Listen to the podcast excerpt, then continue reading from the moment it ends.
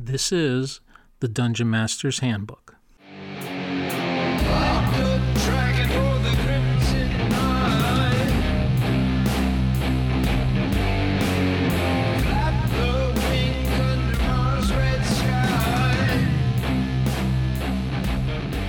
Hello, and welcome to the next episode of the Dungeon Master's Handbook. I'm Michael Chicago Wiz. Glad you're listening. I'm really excited about this episode because this is something that I have wanted to do, oh gosh, at least since I've been doing this campaign and pretty much as long as I've been uh, playing D&D. I have always wanted to have huge battles.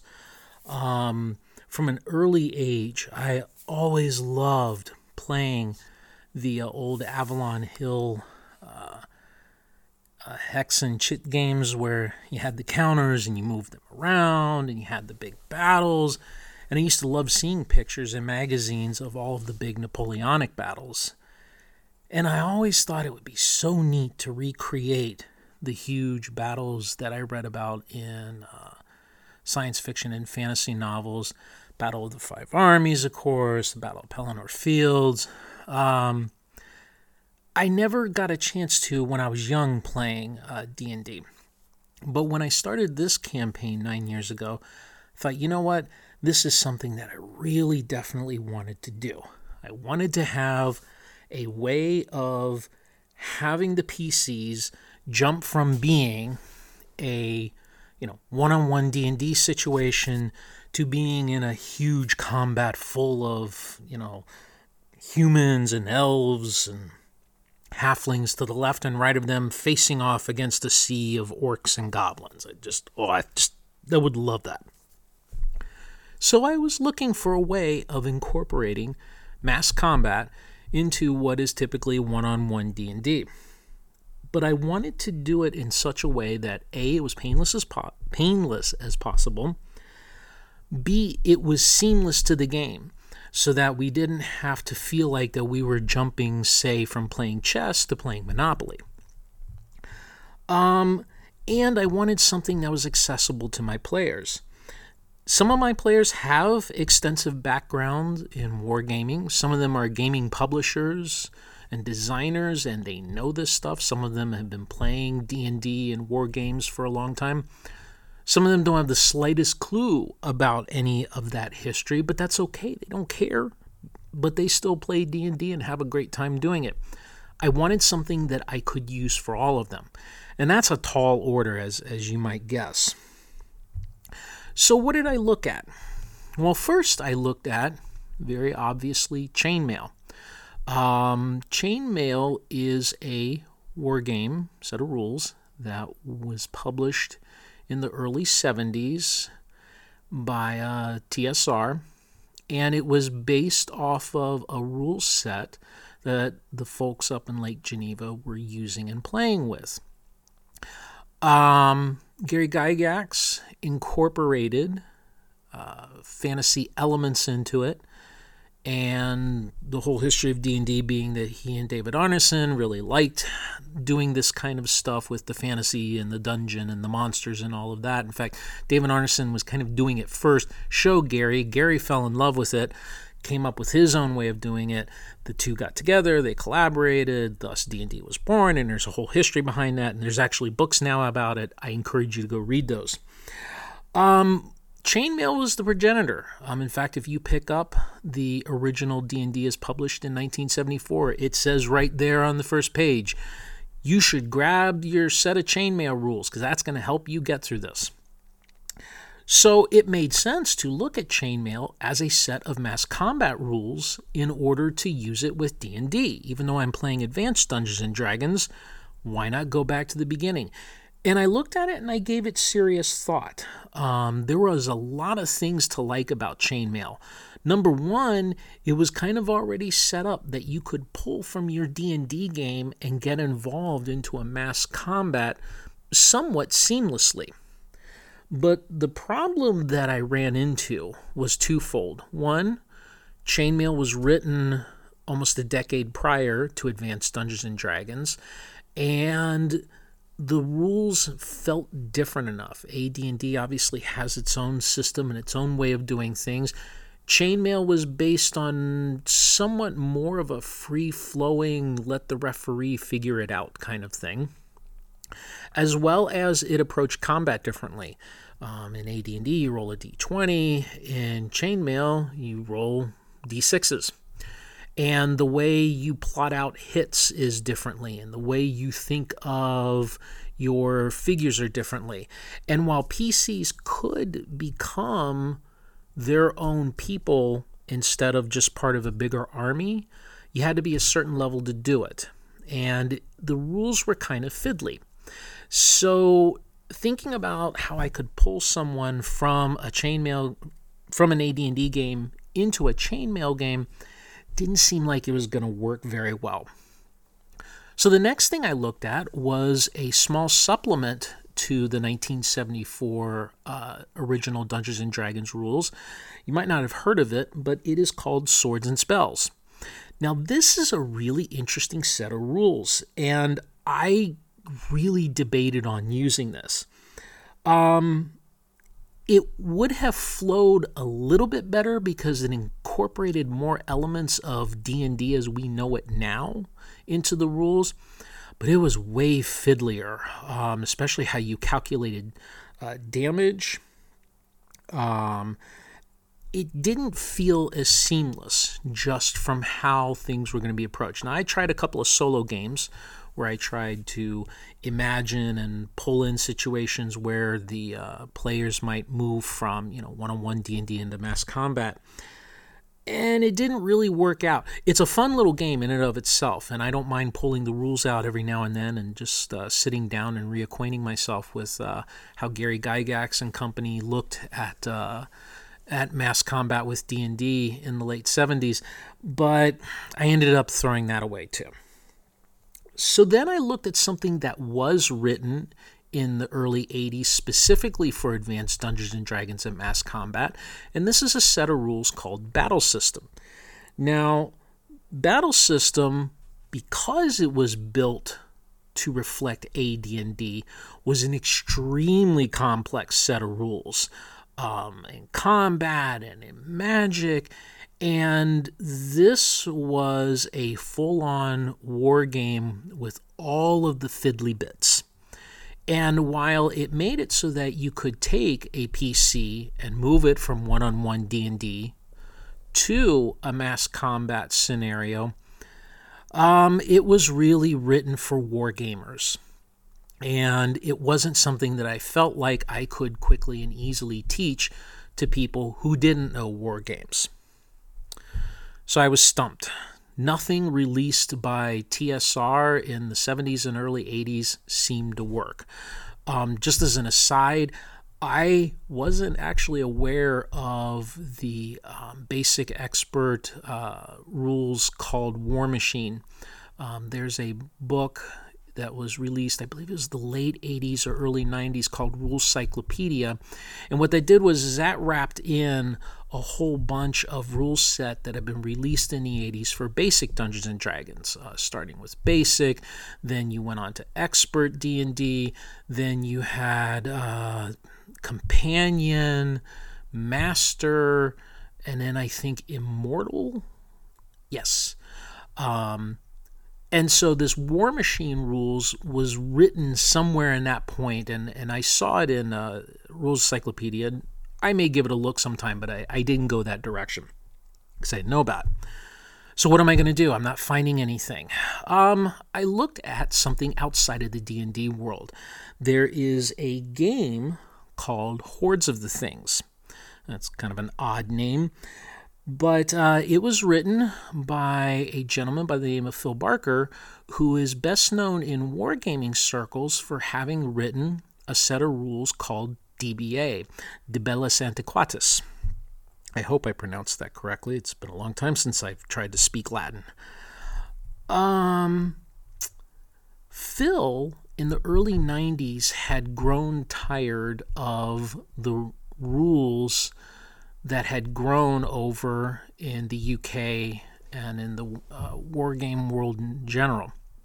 He wanted to go back to something that was a little bit more basic, a little bit more fun. He wanted to actually have battles within a couple of hours from start to finish, but where this could somewhat accurately depict what it might feel to have, you know, Romans versus the Gauls or, you know, um, Assyrians versus Sumerians and that sort of thing.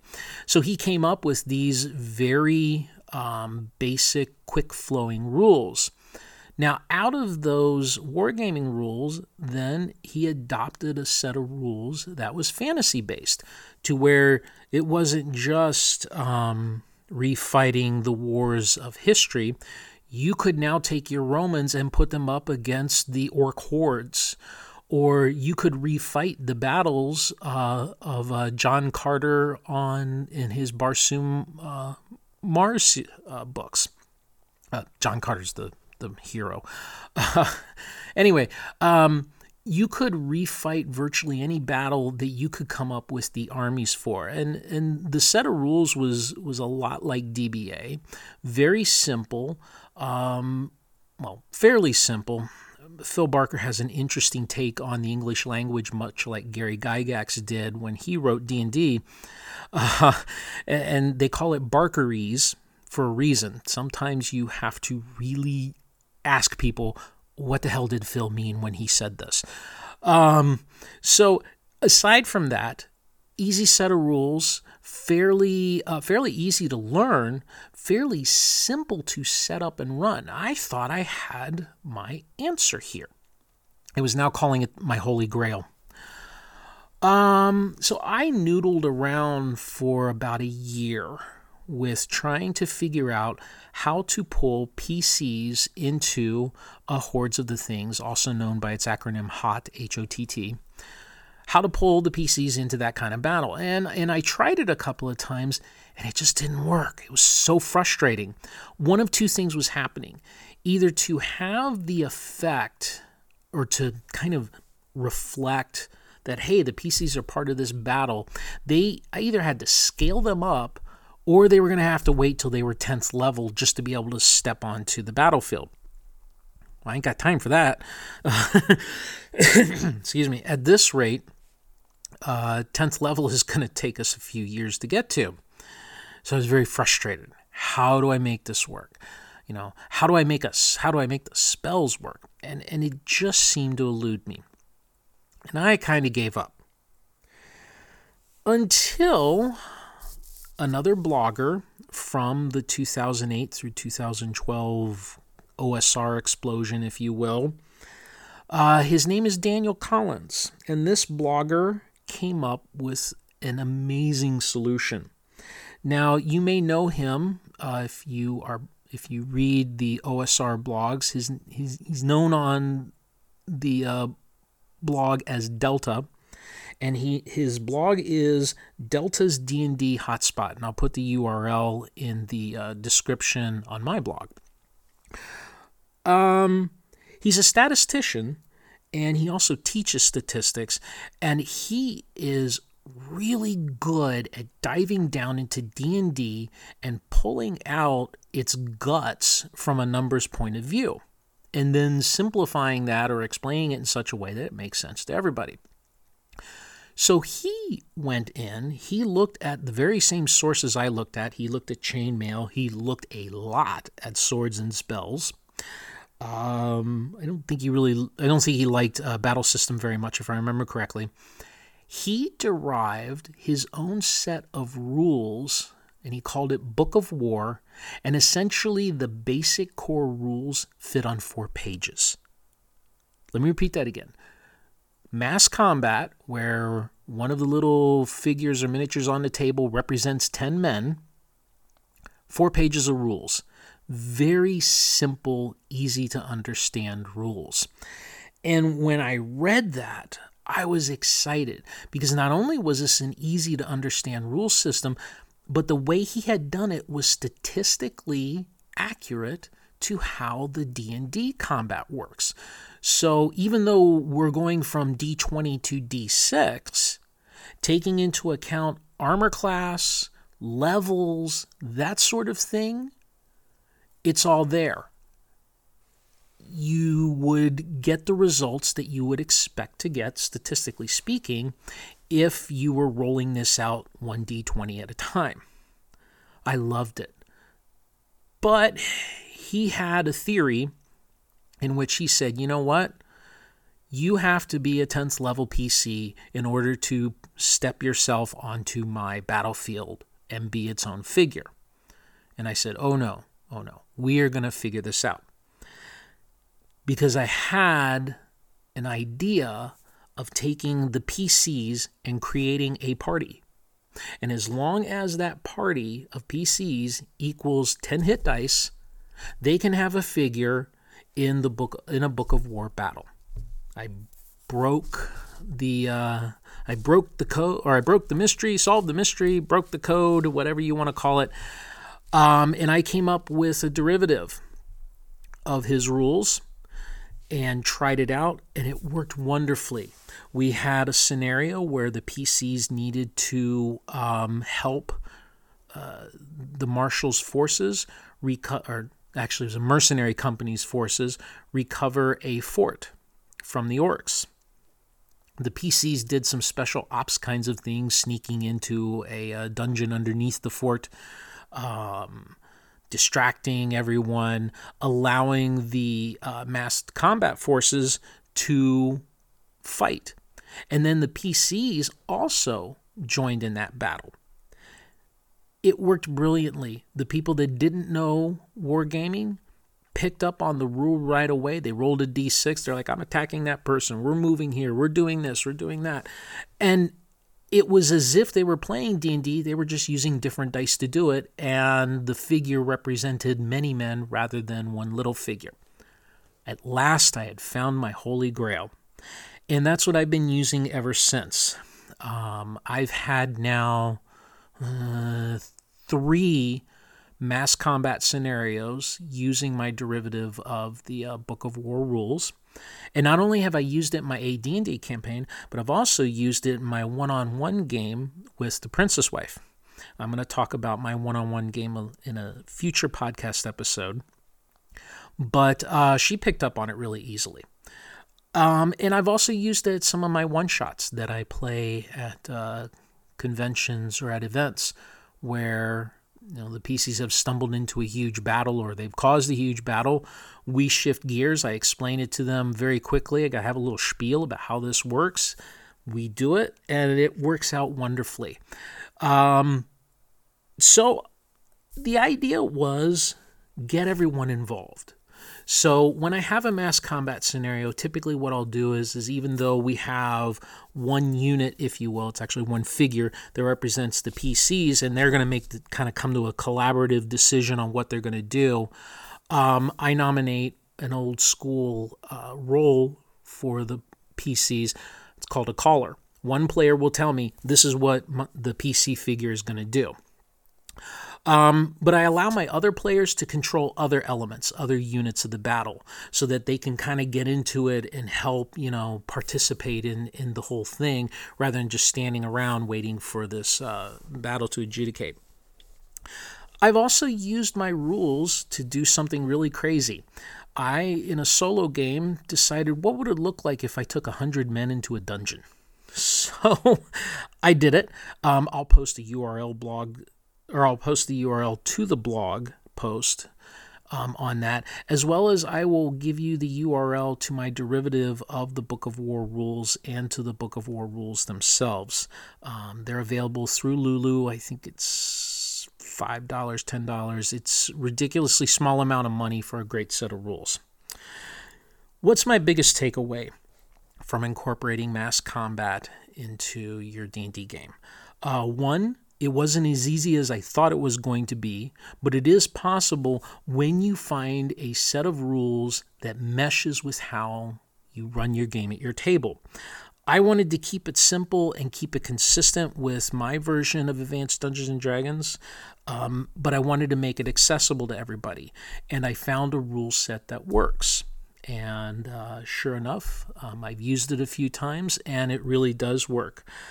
Um, you can do this. Uh, you might have to experiment a little bit. That's half the fun. Um, you might have to call some people over and play a couple of scenarios and see which one seems to fit the way you run your campaign. But I really encourage you to do it. Um, old school D&D definitely feels closer sometimes to a war game than you might think. And uh, marching 100 people into a dungeon is kind of a cool thing to do. Give it a shot sometime.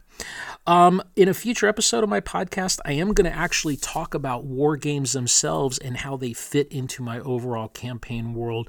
And that's a different topic than meshing uh, mass combat with uh, my uh, one-on-one D&D game.